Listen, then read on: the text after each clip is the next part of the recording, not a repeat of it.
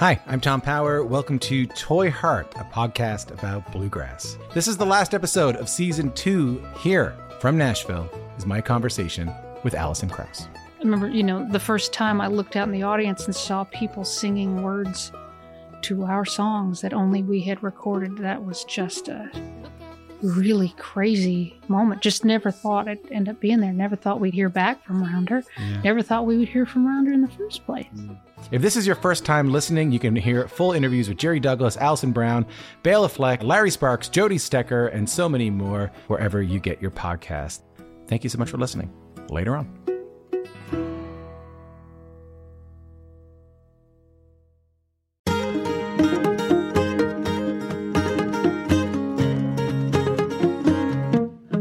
Lizzie, do you want to do the intro for the podcast? Yeah, yes. It's what? It is uh Hi, welcome to Basic Folk with Cindy Howes and Lizzie No. We have honest conversations with folk musicians. Nailed it. Okay. Good work. I, I got very nervous, but it turns out I had the power all along. So, Lizzie, how are you doing? You're playing shows again. Yes. I for those who can't see on video, I have a wild look in my eye because I'm busy for the first time in 2 years. I'm seeing like all these musicians posting about their tour dates. It's got to be so hard to make that transition. It's very hard. It's very good. And that's what's so strange about it. I'm finding myself really needing to journal more because the feelings are complex. This is what I've been working towards. This is what I've been waiting for. This is what I want to do with my life. And finally, I get to do it after a very unfortunate pause. But then you're sort of like mired in details about rental cars and hotels and rehearsal schedules and who's bringing what gear. And you're just like inundated with a bunch of stuff. I was hanging out with Isa Burke from Lula Wiles Oh, the other night. The greatest. I'm such a big fan. she was like, My touring muscles have completely atrophied. hmm except that she said there's one thing that remains and that she is able to pack like very very efficiently and on a dime it sounds like I feel like I'm the same way. Like I can pack a suitcase or a car trunk or a mini fridge like to the maximum capacity. People are asking me like, "Okay, what time are we getting to X location?" And I'm finding myself feeling like offended like, "Why should I know what time we're getting?" Right. Oh, actually I it is my job to know. So you have some tour dates posted now um, i see that you're actually coming pretty close to pittsburgh you're going to be um, in august you'll be in bethlehem pa which is not close to pittsburgh Yes, for Musikfest. what is that Musikfest is a a really great festival that I've known about for a while, and I'm excited to finally play. I think the Preservation Hall Jazz Band is headlining the day I'm there. i'm going to try to come out to your cleveland show because that's like an hour and a half from pittsburgh Oh my We gosh, that would be great. meet. Okay, so before we get into our interview for today, it's Lizzie's second Basic Folk interview with Kishibashi. Pretty pumped for that. Kishibashi. I wanted to ask you some questions about um, being on the road. Okay. I just took a really long drive from my parents' house in Walpole, Massachusetts to Pittsburgh. It was nine hours long. Woof. And I was really excited because I found that function in Spotify where you can queue things up, you know, and I just queued up like 20 podcasts, I have only just discovered the queue function this past week. right? It's life changing. No one told me. The other thing that I've just discovered actually was that there's a button on my steering wheel that is sort of like if you're listening to a CD, you can like hit the button and it skips to the next track. But that also translates to podcasts where you can like fast forward. Cindy, you're living in the future. I know. Listen, okay, so it's not just questions about being on the road, it's tips because I am Okay. a road dog, clearly. Um, Yes. So, Liz, Lizzie, what do you listen to when you're on the road? That is a great question. It's always evolving, of course, but I like to keep a steady diet of music I'm really comfortable with, music I don't know, and podcasts. So, like late at night, if I'm trying to stay awake, I need to hear someone talking. I can't listen to music. I have to like be hearing something narrative. So, I usually listen to Last Podcast on the Left or My Brother, My Brother and Me. Last Podcast on the Left is all about like serial killers and cults. And My Brother, My Brother and Me is just three delightful brothers who are comedians who are from West Virginia and they give advice. So those are my favorite podcasts. Also Stradio Lab. I don't know if you know Stradio Lab. It's two comedians analyzing straight culture, which is so funny. Shout out to my friend George Severis for that. So then I like to listen to like what I consider great road trip music, which is like Gillian Welch, Lyle Lovett, The War on Drugs. How many times do you listen to that Tom Cochrane song, Life is a Highway? I do not listen to Life is a Highway, but you know what always comes up is um eastbound and down, loaded up and trucking. Like you have to listen to that on every tour. And then I'll try to like I'll make sure anyone who I'm touring with gets to DJ a little bit because I want to learn more about music that I wouldn't naturally listen to. I also am curious about like so during the pandemic I moved in with my girlfriend and Congratulations. Like, Thank you. And I was like I don't want to watch TV every night. So what are some games that we can play? So I was mm-hmm. like, here's what I'm going to do. I'm going to pull out some old favorites and I bought a bunch of games and the one that has remained is a game called Skip-Bo. Have you heard of this What game? is Skip-Bo? It's made by the creators of Uno. So it's like Uno's lesser known distant relative. You have my attention. It's a simple concept of like counting cards. It's like less complicated than Uno. Elizabeth and I have bought Skip-Bo like five times during the pandemic because we'll like bring it to a place and then we just end up like giving it to somebody because they're like, "This is so fun." Wait, it's very I need to simple. get this. It, you can get it at like a Target. I'm gonna keep an eye out because um, maybe my next trip to Walmart or Target, I'll have to get Skip-Bo. Normally, yeah. I, in the car, I just like interview everyone. Oh, that's cool.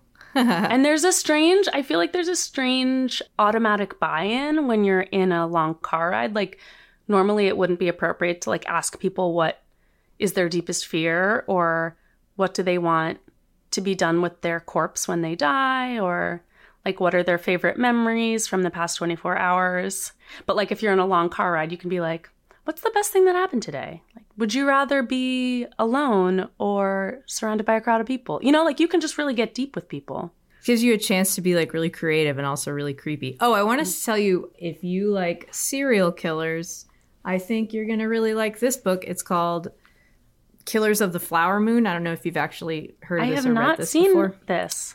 So this is the book that they're making into a Martin Scorsese movie, and like Leonardo DiCaprio is going to be in it, and Jason Isbell and Sturgill Simpson are going to be in it as well.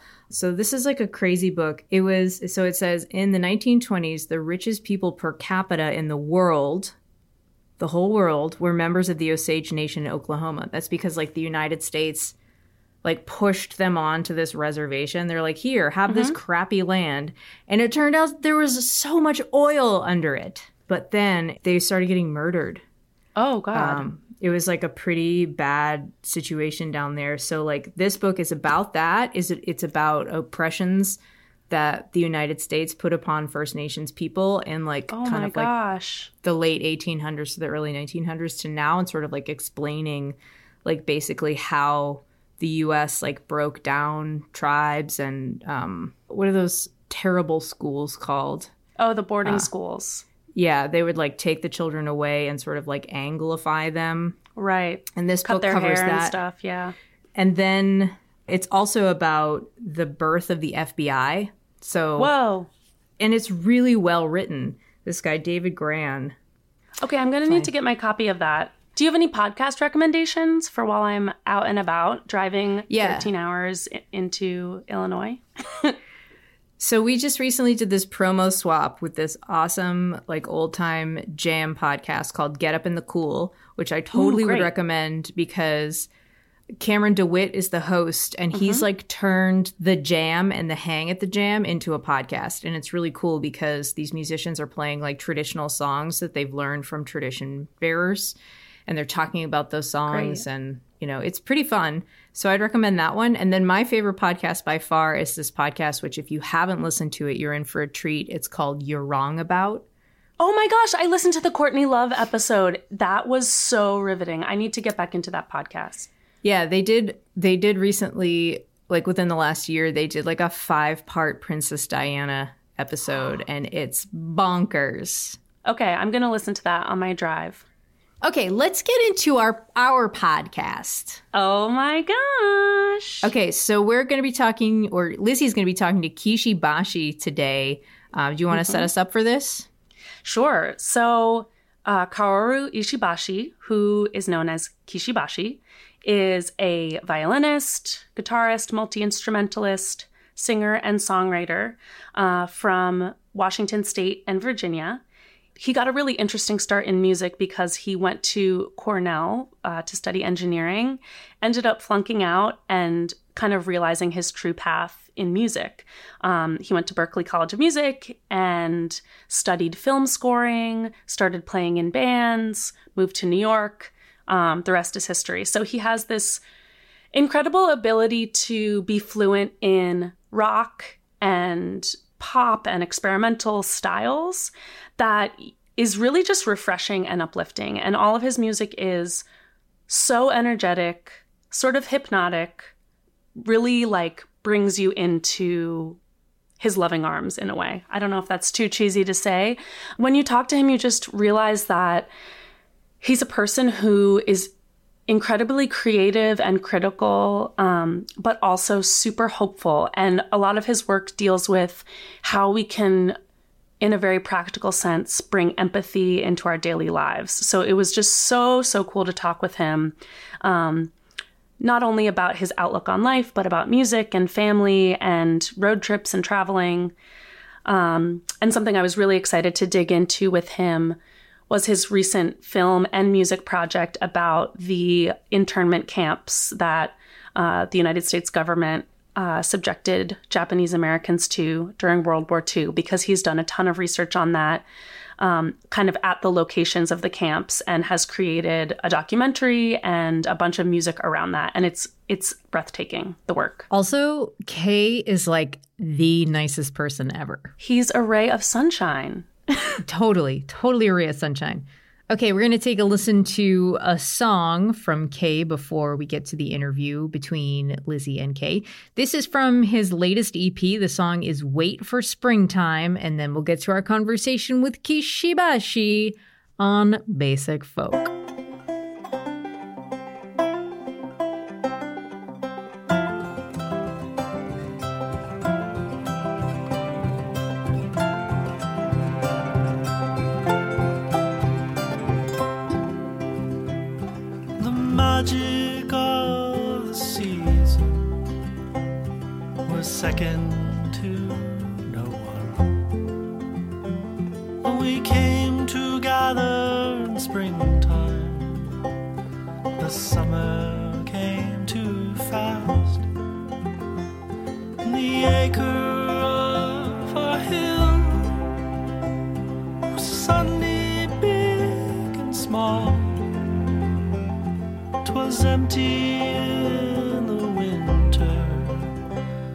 Just wait for springtime.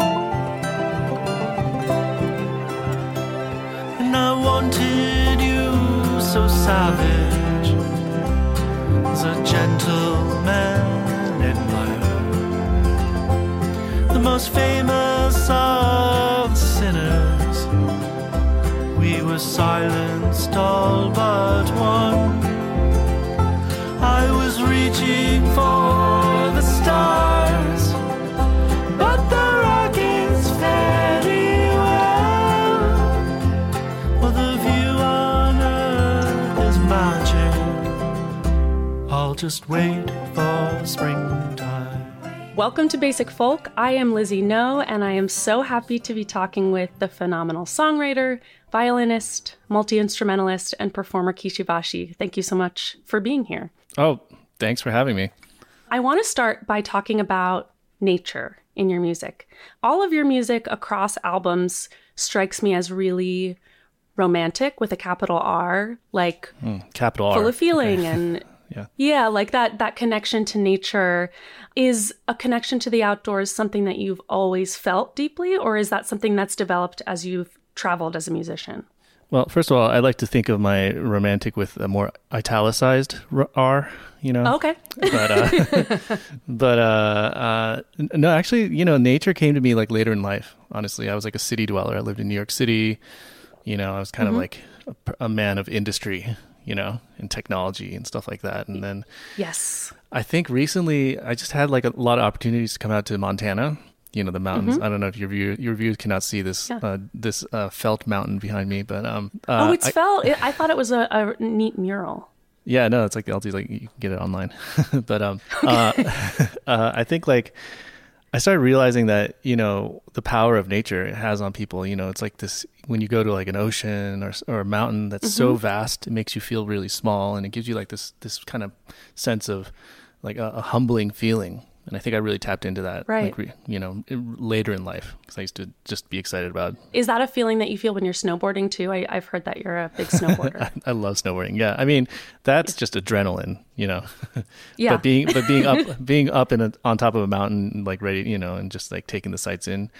I just think Mm-hmm. that like you know, city dwellers just like sometimes you just lose touch and you wonder why you're so frustrated or so uh, disconnected, you know. And I think Mm-hmm. you just need that grounding. That's why you need that's why you need parks and open spaces and things like that in your life. Yeah, I think we're built for that as a species. Mm-hmm. Okay, back to music. So you began your musical education at the Suzuki School, which is I learned Suzuki violin as a three year old. Oh yeah, Um, no way. And for any listeners who might not be familiar with Suzuki, it's a method of learning instruments that emphasizes ear training and memorization, and I'm sure you could fill in the blanks on that.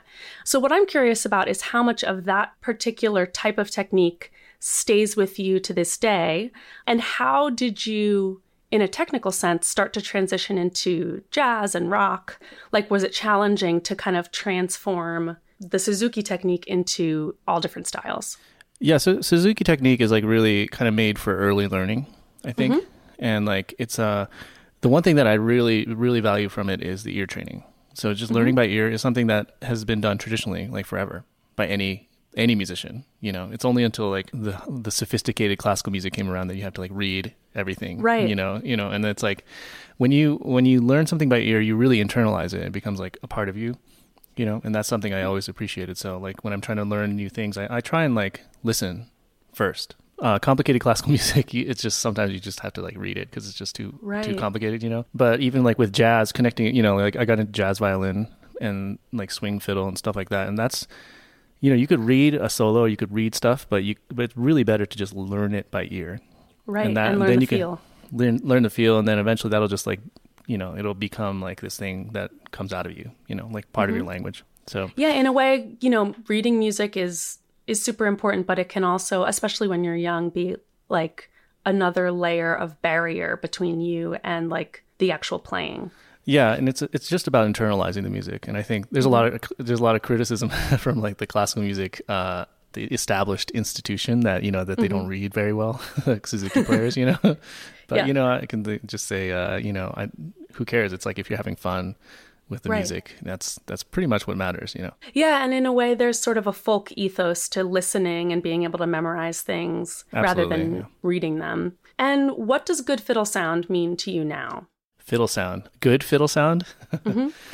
well, uh, I mean, I guess people always they're always ask me like, what's the difference between fiddle and violin? It's just basically you're like more drunk when you play fiddle. You Yeah. know, it's the same it's the same instrument. Um, but I don't know. There's so many amazing violinists out there. You know. Yeah. It's just like uh, I'm really a pretty mediocre violinist. I do things weird differently with my violin, but you know, I, I don't keep it. up. I don't play. Okay. I don't play every day. I don't like. I don't wake up and like, man, I just want to like play.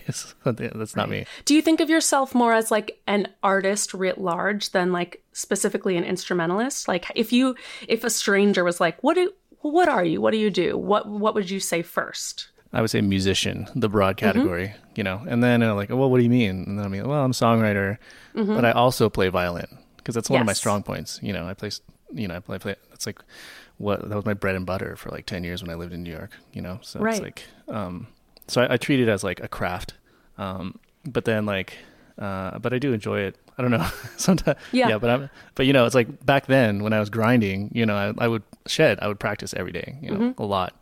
But now I don't. I'm more of a, you know, a conceptual artist. I produce Yeah. and I like write, you know, work on my songs. I'm always so jealous of people. I mean, you always want to be what you're not because I'm always so envious of artists that have the like discipline to just play and play for hours a day and I just I don't have it. I could write every day. I don't think I could. I don't. I can't play all the time. So that Yeah. definitely res- resonates with me. like I'm also not the guy who's just always like singing in my room, Mm-hmm. you know, like you know some people some people just like they love to just like pick up their guitar and just like sing all the time. Yeah.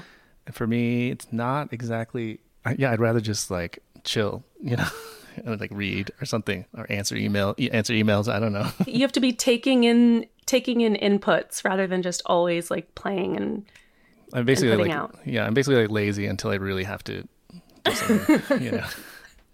that's I- a humble I- way to put it. But I also feel like being happy is like a really uh, is a really produ- good productive state to be in, you know, content Yes. and not stressed out, you know. So, yeah, if you if it starts to feel really burdensome, that's not going to be productive. yeah. That makes a lot of sense. What, but when did you start singing in front of audiences? Like you started out as a violinist, but when did you kind of make that connection? Like I can sing and play. I was in like a folk band in college Mm-hmm. before I went to jazz school, and then um, so I started I started singing then, and then uh, but then I got really into jazz, Mm-hmm. and then like um, Were you singing jazz at all, or was it like th- it was? It's always been folk singing. uh, I don't think I ever pursued that that jazz singing thing. Um, but Mm-hmm. uh, you know, I do it at gigs. Like if I had a restaurant gig and I had to sing something, sure, you know, like I could sing like Dinah or whatever, you know. Um, but wow, would love to see. yeah, you know, da, da, da, da, da, whatever. I don't even know the words. I'm I suck at lyrics. So that's another thing you need to know about me. Is like I can't memorize anything. So you're not good at playing violin. You're not great with lyrics. I'm wow. lazy. I'm a procrastinator. Oh, I want to talk about that those college days because I've Mm. I've read in interviews with you that you didn't even think of a career in music as something that you saw for yourself and you were studying engineering before you ended up going to Berklee College of Music. So, when did it when did the light switch turn on that making a living in music was even possible? Um, when did that start to feel real? Well, like as an Asian guy, like in growing up, you're like being an artist is not even an option. Yeah. At least in that town, that era, you know, you're an engineer. You do something that's like that gives you a tangible, you know, vocation, like being Right. a lawyer, tech something technical, you know, that get you a job. So, um, but I had been around orchestras. You know, like there's the Virginia Symphony where I grew up, uh, but I, Oh, but. I, yeah, but I and I interacted with like members of them. You know, but I, I never really saw that as a. I never thought I was like that good as a violinist. You know. But that's such a particular competitive avenue when it comes to like the orchestra auditioning and how the level that you have to be at. Yeah, but in the 80s, 90s, that's all there was. You know, Right. There was no there was no professional uh, alternative violinists out there. Right. You know, so um, it wasn't until like I started, you know, playing in bands and college at Cornell actually, Mm-hmm. and then um, and then I was like, I started sticking out, you know, and people are like, then there's this local band, a professional Right. local band was like, hey man, you want to play uh, with us? And I was like, oh, ding, you know, never right when ended the up phone play- starts to ring. yeah, when the phone and actually we had uh, landlines back then, but they actually did ring, you know. Um, but I think like, well, once I I, I was put on ap- academic probation because I was just like playing music all the time, you know, and I was not a great engineer student, and so that's when I realized I just uh, I just loved it so much. I I saw that there might be a chance to have a career. But anyways, I went to Berklee College of Music. I studied jazz violin, but I also being like the careful guy that I am, I uh, you know I got a, a degree in film scoring, like film composition. So Oh, that's- great. You know, just just, in so your I spare can, t- in your spare time. yeah, but that's but that's just like you know just the safe part of me. You know, just make having something to fall back on. Yeah, then, always, uh, always knowing that you can land somewhere. Uh, but it was it was probably the greatest thing because because then basically I I did music full time after that, just bouncing between violin playing and film scoring. Because just doing Wow. one or, one or the other is just like that's that's tough. So I was just doing both, you know, and that allowed me to to keep just doing music. That's intense. So did you have a clear sense of what your goals were when you like when you graduated school and you were like starting to work um, in scoring and as a musician? Did you think like this is the dream? This is when I'll know I've made it. Yeah, I mean, I wanted to be a burning jazz violinist. That's what I wanted to be. Yeah. you know. and then and then I went to New York, and then it was like, oh, everybody's burning here, and uh, there's uh, too many it. fires, too many fires to uh, to kindle, you know. And then uh, yeah, and then uh, that's when I started getting into original, you know, music, which I wanted to do. My and so I had a band called Jupiter One. Mm-hmm. Which was like, which actually started, in, you know, uh, it became a rock band, but it started as an instrumental, like drum Oh, and bass, f- like jazz fusion band. that not that many people came to see except our friends. And then once I started singing, more more and more people came out. You know, and like girls would start coming out, and the girls That's when girls you start know. coming out. You know, when the girls come, that means the guys follow, and then Yes. you then you have a crowd, and before you know it, you can charge tickets. Hell people yeah. you don't know, people you don't know, will actually pay money to see you.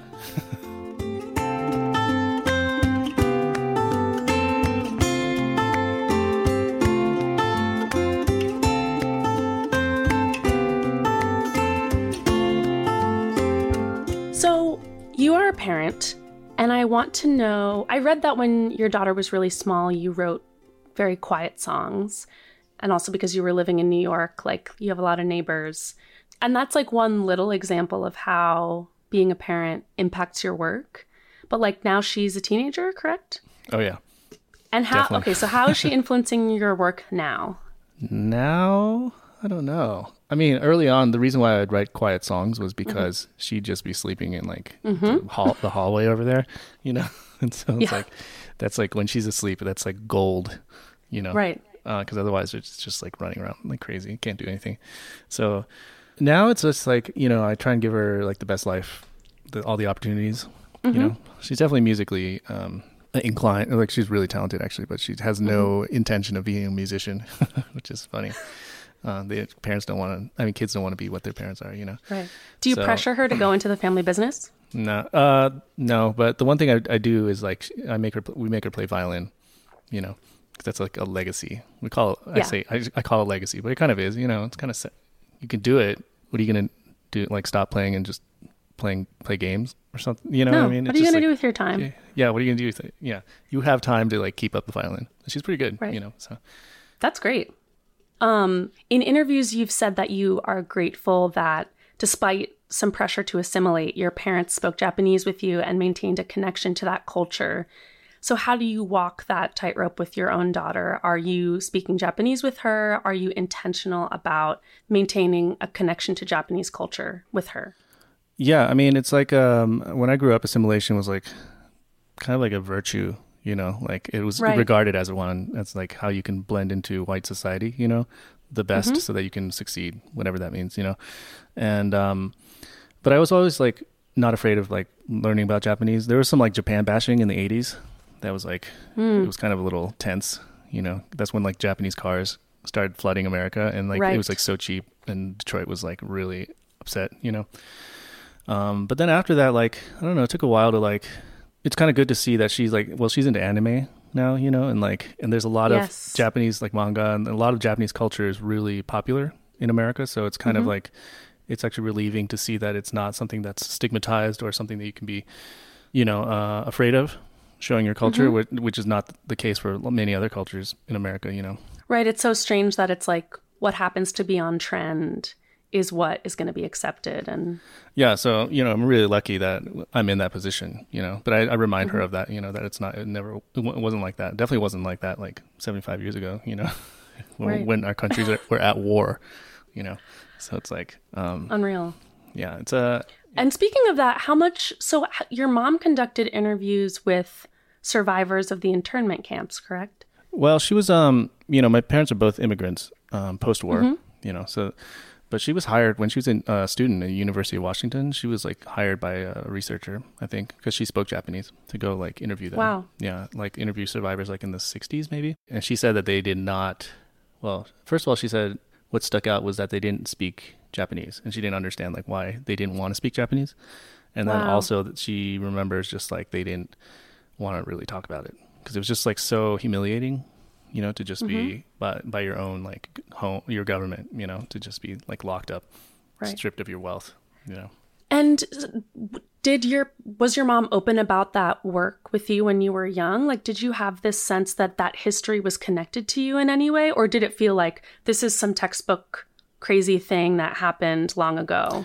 i don't know i never really talked about too much like um like injustice or like um Mm-hmm. Uh social justice issues with my mom. You know she's really positive. She's like she's religious Mm-hmm. and she's a really wonderful like loving person you know? And uh so we never really talked about like this is what's wrong with america you know? So until i start working i mean i did the project i did an internment camp project in high school.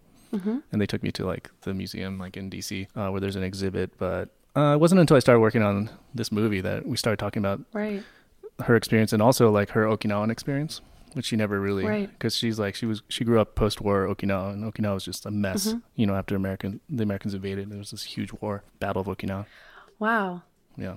Do you think you'll ever I mean, does it feel raw or do you feel like there's something that you would be ever be able to write about in her stories because it's I think it would be so interesting to hear about, but I think it can be so so challenging to like dig into your own family's history. Yeah, I mean, I'm, I'm, yeah, I mean, I'm still processing it. I would like to make a trip to Yeah. Mm-hmm. Okinawa again, you know, because we filmed a little bit for this movie. Um, but I think just like the culture, just you know, I visit Okinawa a lot, but I didn't realize how much discrimination there was, like from the mainland, Mm-hmm. Right. and assimilation, and how like it's really, I don't know, it's like a, it's kind of like Hawaii of Japan, Right. You know, it's like it's just a unfortunate, you know, small territory that just got taken over by a larger country. You know, you just can't. Yeah, and it's wild that your mom would go from that experience to being an American and being an immigrant here where that issue of assimilating is so front and center as well. Yeah, I just don't think like back in the day, it's just survival. So you know, Mm-hmm. you don't. I don't. I don't. I don't think you have time to be bitter about it. You know, what I mean, Right. you just. And what does your mom think of your work around the internment camps? And we're gonna get. I, I want to dig in a little bit more. oh to yeah, yeah. Your your immigrant EP, but what is she? What is her reaction when she sees the music and the film that you're making? Uh, yeah, she's really supportive. You know, so it's kind of wow, like, that's great. and it's great. Uh, she's like a beacon for me, like as far as like how like forgiveness works and like healing, and about like just the past is definitely something that has to be you know remembered. But as far as like us in the present, you know, you can't let it just debilitate you. You know what I mean? You have to just Right. kind of you have to have, live your best life. You know, so it's like right. so you can't you can't let all that anger and hatred and all that stuff just take take over. You know, so. Are there uh, strategies that you have to use when you're like knee deep in this research to get to that place of like whether it's acceptance or kind of just like you know living your best life or joy? Like how do you get there? Uh, you know, a lot of the work initially, it's like when you learn about like oh how different it was back then. You know, Mm-hmm. I think what I do is I just make sure that I'm like kind of grateful for how not not awful our lives are. You know, recently. Mm-hmm. Right. You know, but also being like firm about uh, change. You know, and progress, like progressivism. You know, Mm-hmm. um, so it's kind of it, it's a mixture. I'm generally a positive person, so I'm not. I don't let I don't like cry over Trump for four years. You know.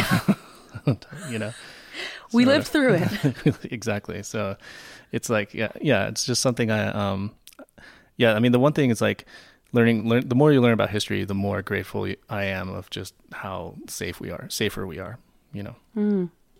Definitely. Yeah, just statistically, like we don't live in in the violent cultures of the past, even though there's great inequality now. Yeah, and exactly. And even the great inequality now, it's like uh, I'm very excited to see like how like Sola, my daughter's generation is much more inclusive, Mm-hmm. you know, and like Right. um, more tolerant of like a lot of like uh, or of supporting like marginalized communities and et cetera you know Right. so it's like i'm i'm like el- elated that it's like changing in the positive way so I, you know but i guess i'm like that middle-aged you know person who's like halfway between a really old conservative person and like or you know like a liberal conservative a, li- a liberal old Yeah. person liberal old person still going to be somewhat conservative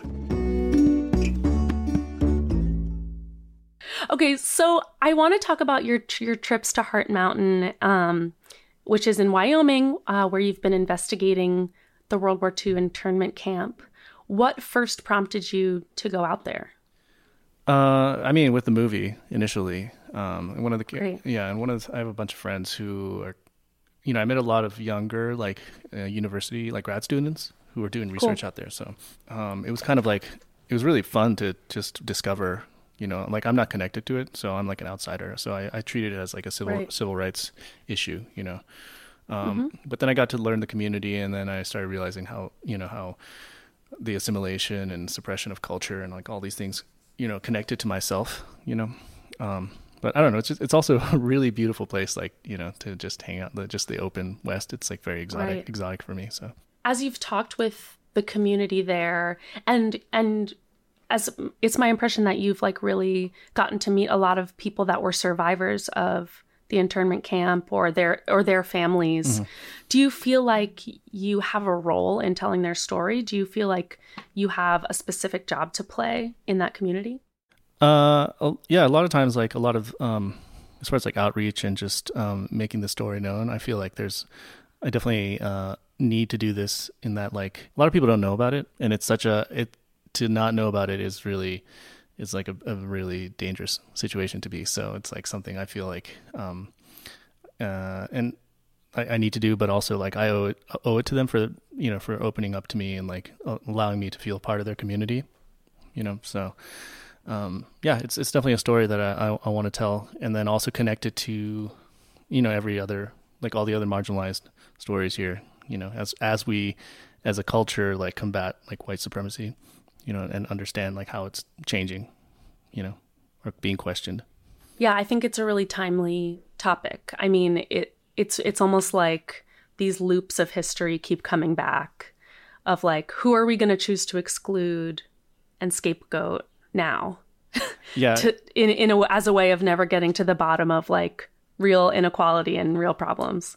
Like try, like everything like even like uh emp- having empathy and like and inclusion and like social justice these are all like very recent. I feel like they're very mm-hmm. recent constructs you know from the 60s 70s you know mm-hmm. post-war post-holocaust things you know? And if you look back before then the world was just like a rat race of just tribalism and Right. like you know i'm gonna kill you before you kill me kind of situation you know?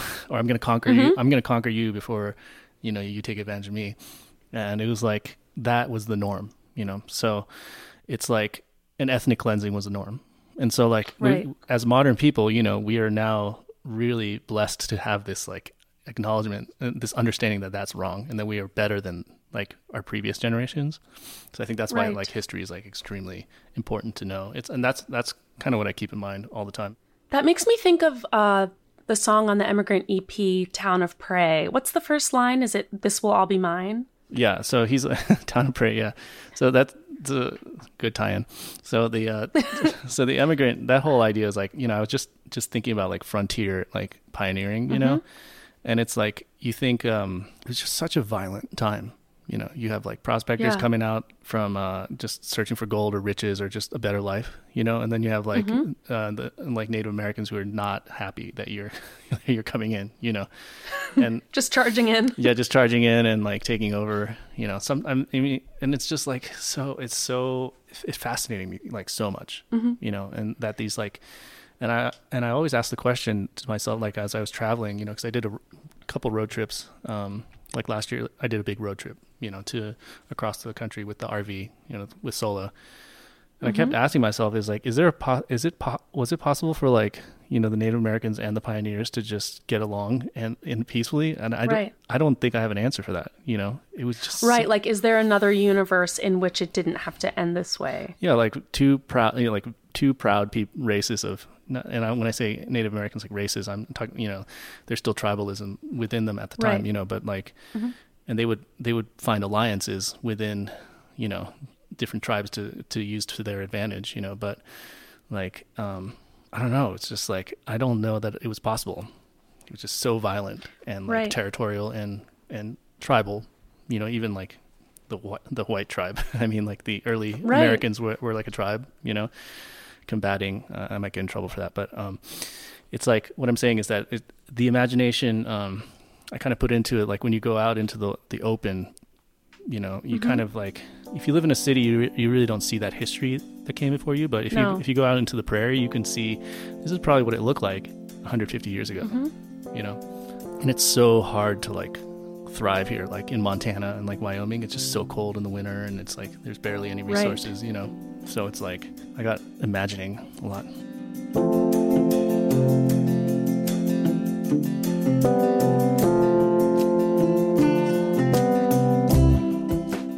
Let's talk about the the EP. okay Which yes. I've listened to now a million times. thanks Um, I'm curious about how you approach arrangements and production. Did you, with this EP, did you know what you wanted it to sound like, or did you have song ideas and then you built out layers from there? well normally normally what i do is i I demo everything. So like I put it together. Like Mm-hmm. I just play everything like whatever On guitar? guitar and just whatever I think it Mm-hmm. needs, you know. And then when I know, then when I feel good about it, that's and then I have enough songs, then I'll Mm-hmm. then I'll call up my musicians and be like, Okay. "Yo," you know. But then, uh so this time around, I had like five, I had like four good songs that I f- felt good about, and then like a couple, Mm-hmm. and then I added a couple covers, and that's my that's the EP. So I think the covers that you chose were really interesting. Were you thinking thematically about that immigrant experience and like this sort of like empathy thread with those two covers? It was Regina Spektor and Dolly Parton, correct? Yeah, I mean, I was thinking about that, um, and I I love those songs. Also, I just wanted fem- uh, just feature like female songwriters. I think that are underrated. Talk about it. You know, I mean? it's like because I looked at like I was like, oh, I need a couple covers. And I, I was looking around like Rolling Stone top hundred songwriters or whatever Mm-hmm. list, and it's just mostly dudes and like Dolly Parton maybe and like Madonna or something. Right. And it's just like, oh, It's a damn shame, is what we call it. yeah and it's just a yeah it's another man's world you know so that needs to be like acknowledged um and so um ah, i thought i'll probably won't cover i won't do a bob dylan cover ever in my life you know what i mean or record one at least there's, no need They've been, Yeah. it's been done. I think Yeah. he can live without your support. yeah no i love i love bob dylan Yeah. but but you know I, I won't make a point of it you know so i feel i feel like that's the kind of thing you need that people need to do just to be inclusive i guess to change to change the the dynamic. So many people are talking about it right now and it's good to just be about it. You don't have to like proclaim your allegiance to feminism just put in a little put in the work. Yeah. Just i support that. Yeah, just hire a hire a person of color. You know, what's the big deal? just do it. Yeah, um can you tell us the story of your violin which is named tsunami Oh, violent tsunami. Yeah. Um, so my uh, friend, uh, friend of mine, um, Mr. Yuba, he's Brazilian Japanese, and he made Cool. he made this. He's been like Luthering, like kind of like as a hobby, and then, well, it's first a hobby, and then he got like, then he, he started getting really good, and he made this amazing violin, and it's like it's a Stradivarius Guarneri like hybrid. wow um, and it sound I and the moment I played it, I was like, wow, this is a really great violin, and and so is it like that harry potter moment when your wand chooses you I think it chose me. Well, he definitely brought it to me, but uh, but I definitely, and so yeah, so I um and my mom, you know, my mom's like, uh, I'll buy it for you. So my thanks, mom. She bought she bought it for me, and then uh, shout out shouts to mom I know uh, violence not, but he uh, he had actually um he's a Buddhist uh he's a Buddhist priest. Not a, he doesn't. He, he's just he has a training, and so he like um monk maybe monk. Yeah, but I don't know if he's active. You know, do you have to be active? okay So, anyways, he's like a. But he, when he was creating the violin, it was during the Fukushima, um, the nuclear disaster, and the the Oh, sorry yeah. the um, the Sendai um, tsunami disaster, and basically he had put a lot of his thoughts into that tragedy, as like while he was making the violin, and so he, Wow. he, he named it tsunami. So on the inside says tsunami violin. Are you spiritual at all? Like, do you feel like that emotion and intention affects your playing? Like, do you feel like you have a relationship with the instrument? I don't know that I feel the the sorrow of everybody in this violin, but I Okay. definitely but I definitely feel the significance of it, you know, and and I, and I think that you know, like you can put your emotion into something, an inanimate object or something, and that's a very Japanese thing. Is that there's Yeah. that everything has a spirit. Um, yeah, I can see. I, I, I get a good feeling on it. It's also really nice violin. So Well, I have read that you you said something that I thought was really interesting, even though I, you know, am not as knowledgeable on the context. That as an American, you don't really dive too deep into the Shinto concept of, you know, every object having a soul. But I'm wondering, do you think about the soul at all, like the human soul? Do you have a concept of spirituality? yeah, I mean, I think like, do I believe in God? I mean, what you're asking me? God capital G can be so boring. I'm more curious of like, do you feel like connected to spirit beyond like what we can see? Um, yeah, I think so. I, I don't like firmly believe in. Uh, I don't know. I mean, I find, I hope that there's like a purpose to our existence because it's like our world is just completely, you know, could just be chaotic and chaos and bunch bunch of atoms floating in space, but somehow we're actually here talking to each other, connecting across uh, hundreds of or thousands of miles, you know, and just like not even um, and like empathizing with people we don't even know, you know, and having we have this like incredible experience as human beings that it's just like I would hope that that there's a meaning to this and that there's something after, you know, and I think that's that belief and that having that faith is probably like the belief in God, and then I think that like and even like beyond the physical, you know, I think you know there's probably I don't know I think there's something out there, you know. So I feel like everything is is is connected in a way.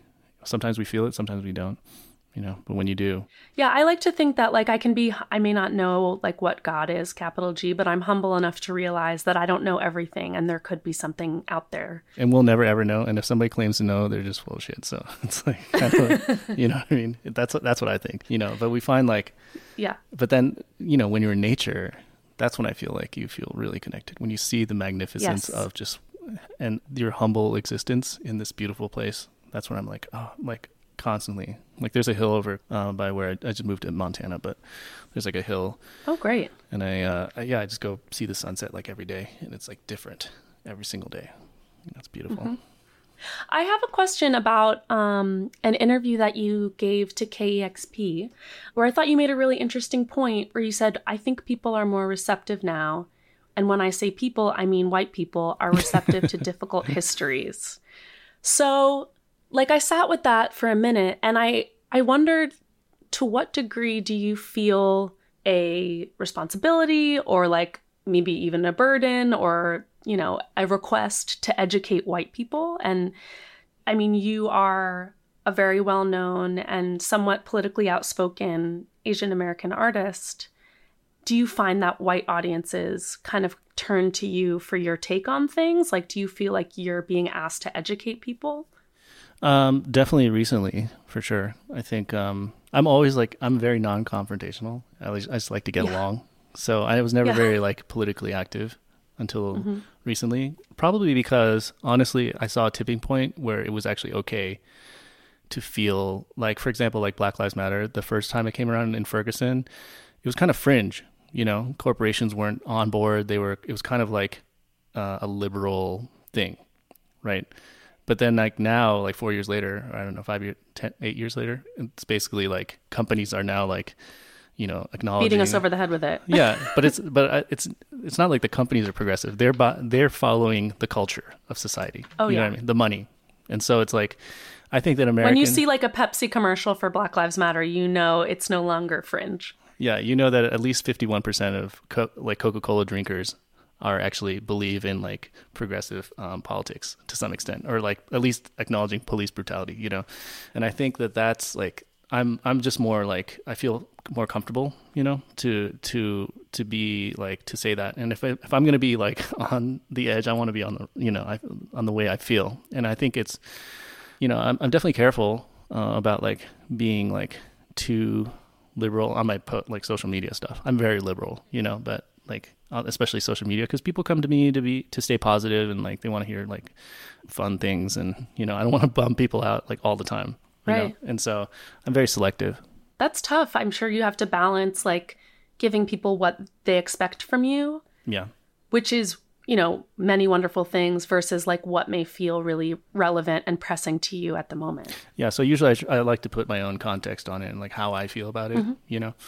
Um, and then like occasionally there'll be some trolls and stuff, but it's it's never like I'm never like uh, worst. trying to get a reaction out of people and just like you know. but um, yeah, it's uh, I, I don't know. I'm also older, so now I feel like as I've as I've matured into my 40s, I feel like I don't want to be just a just a childish music- musician anymore. You know, I, I want to. I'm I'm a member of society now, so. Right. No, I just think it's so interesting because often, like, you're not strictly a folk artist, of course, but we are on basic folk. So sometimes when I think about these folk audiences, they are not entirely, but sort of predominantly white. And, you know, if your audience is of the dominant culture and then they see you as this sort of messenger of, you know, education and fun and politics like you you end up being so many things to so many people and i wonder how that responsibility affects you Well, I think it's like um, I believe in like um, not one single person will ever change anything. It's really a collective thing. If you hear about Right. it here, you hear about it here, hear about it on the news, and maybe your favorite violin guy Kishi Bashi mentions it over here, mm-hmm. then maybe that'll put together, help you like kind of like warm up to the idea, you know. And that's like that's that's my hope. That's such an interesting way of looking at it. I think so many people, like political scientists, are trying to dial in influence and figure out like what changes people's minds. Why do people vote the way they do, shop the way they do, etc. And I think that's a really interesting way of looking at it. That it's not any one single thing. Yeah, and that's that's tied into like um like people ask me about like promotion, like they like my career. They're like, when did you make it? You know, what was the one big thing? And I Right. I've had a lot of big things, but it's like I never I never think I never bet all my chips on like one thing. You know what I mean? You could, you could play like you get like a good write up in NPR, or like you play Letterman, or like I don't know, you do something like really cool. A Yeah. bunch of these things will add up to a sustained career. You know, and so like some people uh, well for me like for, for me uh, success is basically a lot of people showing up at my shows you know so that's Yeah. the only that's the only gauge i have That's the success we're, get, we're we're getting to. That's like, making it. like sold out tours like that's to me that makes me feel good um but as far as like um white white white audiences there's like a um there's a statistic that that's kind of like grounds me into like my worldview in that like American um a few years ago over 50% of like school age children are people of color and Yeah. and it's like when I learned that I was like oh no wonder there's like a backlash. Like no wonder people feeling like they're replaced you know? And no wonder and and it's like that's when I started feeling encouraged, you know, as as a person of color or an, as a minority, but also like I, I try and encourage like you know white people that it's not actually it's not something to be fearful of, you know. Right. It's like it's actually a beautiful thing, and it's like we're finally you know making uh, a lot of other people more happy in this country, you know, and inclusive, and then like um, it's just about like sharing wealth. You know, we have to we've a lot, you know, and I'm a privileged person. Asian people have done pretty well for themselves recently, you know, financially at least. And then like you can, um, you know, you just have to give up some wealth to make make room for others, you know. And so it's like to give happiness. it is others. that simple. Yeah. Yeah.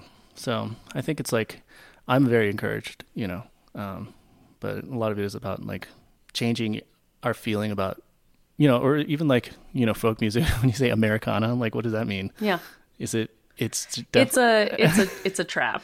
but it's, I mean, it's American. It's a type of music, but it's definitely not. Black people don't play Americana. You know, what I mean, it's like a white. Right? It's a white folk thing, right? Like, what does that even mean? It's like maybe we should. Uh, I know. I don't know. Are you guys questioning? Is that a is that something that's being talked about? I think it is being talked about, and it is. I feel. I will do a whole other podcast about my career and what it is to be Yeah. black in Americana or Okay. black Americana or whatever the title is. But it's. Is there a thing called Black Americana? Is that a genre? I don't think so. I don't think so. But it's like an identity thing. I Sure. think this is so interesting because if you're not white and you're playing folk or Americana, people are going to call you Black Americana. Color. black americana but it's like well you can't that's that's not a genre Wait, so there's wait, no sound of there's I- no asian american folk there's Yeah. just asian american people playing, Playing folk, folk. right Yeah. So yeah. So what am I like? Asian Americana. yeah you Yeah. know what we might be next to each other on the on Right. the you know library shelf Asian Americana. Nice. East Asian Americana. Nice. east asian americana and black Yeah. americana Yeah. I mean, there's room for all of us. And I think like a lot of okay, so like rec- uh, with the creation of the Emigrant EP, you know, and my like going into like fiddle styles, I think that's something where I felt more confident, being like, you know what, I don't need to be from Kentucky or white or whatever to play fiddle music, you know, because I love it, no. you know, and it's like And you have just as much of a claim on it as anyone because you're an American. You're a student of this music. Yeah. You are like an active participant in the culture. But do you get like looks of surprise? I mean, I'm sure you don't now as someone that's been doing this, but like, did you ever get looks of surprise for like playing fiddle style as someone that doesn't look like, you know, the uh, stereotype? Well, I definitely wouldn't.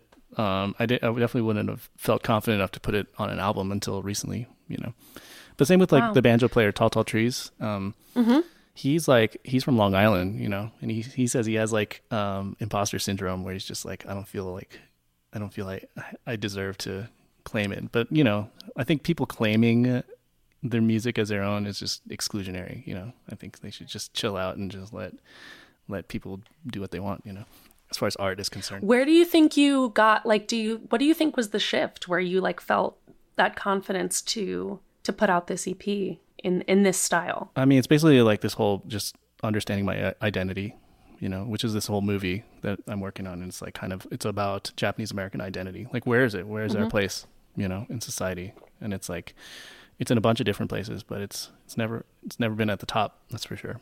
You know, and so it's like that's that's I've as I questioned this, I looked into music, you know, because I mm-hmm. like jazz and you know I like rap and stuff, but it's like I never felt like I would release a rap album or mm-hmm. even even jazz. There's Yet? no, probably not. Uh, but even like jazz, like a lot of you know black, like a lot of black people, like in New York, you know, they have like a, an attitude about like this is my music, and I'm- it's like yeah, Right. it is sure, and I felt that, and, and how do I feel about it? And I, I I questioned myself a lot, you know, I don't know, but they're also like musicians are also generally inclusive, you know, they're like they like Yeah. kind of colorblind and most of the time, I think most musicians, I mean, most musicians I know, I feel like you can tell if someone's about it or not. Yeah. Like you can tell when someone is trying to dip into a culture that they know nothing about for clout Mm-hmm. yeah, versus someone who genuinely is paying tribute to the tradition. Or if you can communicate in that language, like jazz, you know, instantly you're talking, you're conversing. Mm-hmm. one you're- cares what you're- you look yeah, like. yeah. So, yeah, you're right. I think it's maybe it's like uh, critics and stuff, music critics, right? Yeah. they're, they're kind of very, they they have their own club, you know. We'll we'll let them figure it out. Yeah. Um, okay. I have a lightning round for you if Okay. you're game. Yeah. um, as before we before I let you go. The rules are you can skip a question, of course. Okay. Um, but you are under oath. Okay. It will be timed, Yep. and you can't ask for any clarification. Just go from the gut. Okay. What's the prize? The prize is the admiration of the the basic folk audience and Okay. my friendship. Great. Okay. Sure. Sounds great. That's Okay, great. That's so valuable. That's very valuable. Okay, great. What is your favorite flower? A daffodil. What was the first song you learned on guitar? Uh, Metallica. Ride Lightning. What was Oh, nice. What was the last movie you loved? Uh, Back to the Future. What what is your go-to Two. pre-show drink? Oh, Oh, Back to the Future too. just kidding. No, uh, just kidding. um, my, fa- my favorite drink before uh, gin and tonic. Gin and tonic, a classic. Yep. What was your most embarrassing quarantine activity? Oh, um, working out at home and then somebody see me through the window. No. who who is your favorite band to see in concert? Uh, I like seeing all of Montreal. They're fun. Very good. Um, what is the best Halloween costume you've ever done? Um, I was a donkey. Uh, I was a smart ass. So it was like a donkey with like nerd glasses. Oh, that's great. Yeah, We love a pun. I love Um, puns. what is one what is one product you can't live without? Oh, uh, pillow. Is that a product? Yeah, that's a product. Okay. It is made. Um, and finally, who is your celebrity crush? Oh, like Alice. What's her name? I love her so much. From Friends. What's her name? Wait, from Friends? I don't know. Alice. There's no Alice in Friends. Like Mary- a character or an actor? Oh, I was gonna say Jennifer Aniston. Sure, let's just say that. Oh yeah. Yeah. She's. I think she's America's crush. Yeah, she's mom. Yeah, sure. Okay. Well, you have been a wonderful guest. that was like so Um, bad. Okay. No, you crushed it. You've won. You've won the lightning round. Thank you so much for talking with me. Everyone, please go listen to the Emigrant EP. It is illuminating. Um, Kishi Bashi, you've been the best. I'm Lizzie No. Thank you so much. Oh, thanks for having me. It's fun. This week's episode of Basic Folk was produced by John Nungesser. Alex Stanton of the band Townspeople composes our music. Thanks again to Lizzie No for hosting on Basic Folk today. You can find Lizzie uh, on the internet. You can get her music wherever you find your music. Bandcamp is a great place to go find it. And her tour dates, etc., are all at her social media, which I will link in the show notes. Basic Folk is on the American Songwriter Podcast Network. I am Cindy Howes. Thank you so much for listening, and please share this episode with a friend. if you enjoyed it. And you can find all of the episodes of Basic Folk, including Lizzie's first episode where she interviewed the great Amythyst Kiah, at basicfolk.com or wherever you get podcasts. And we'll talk to you next time. Okay, bye.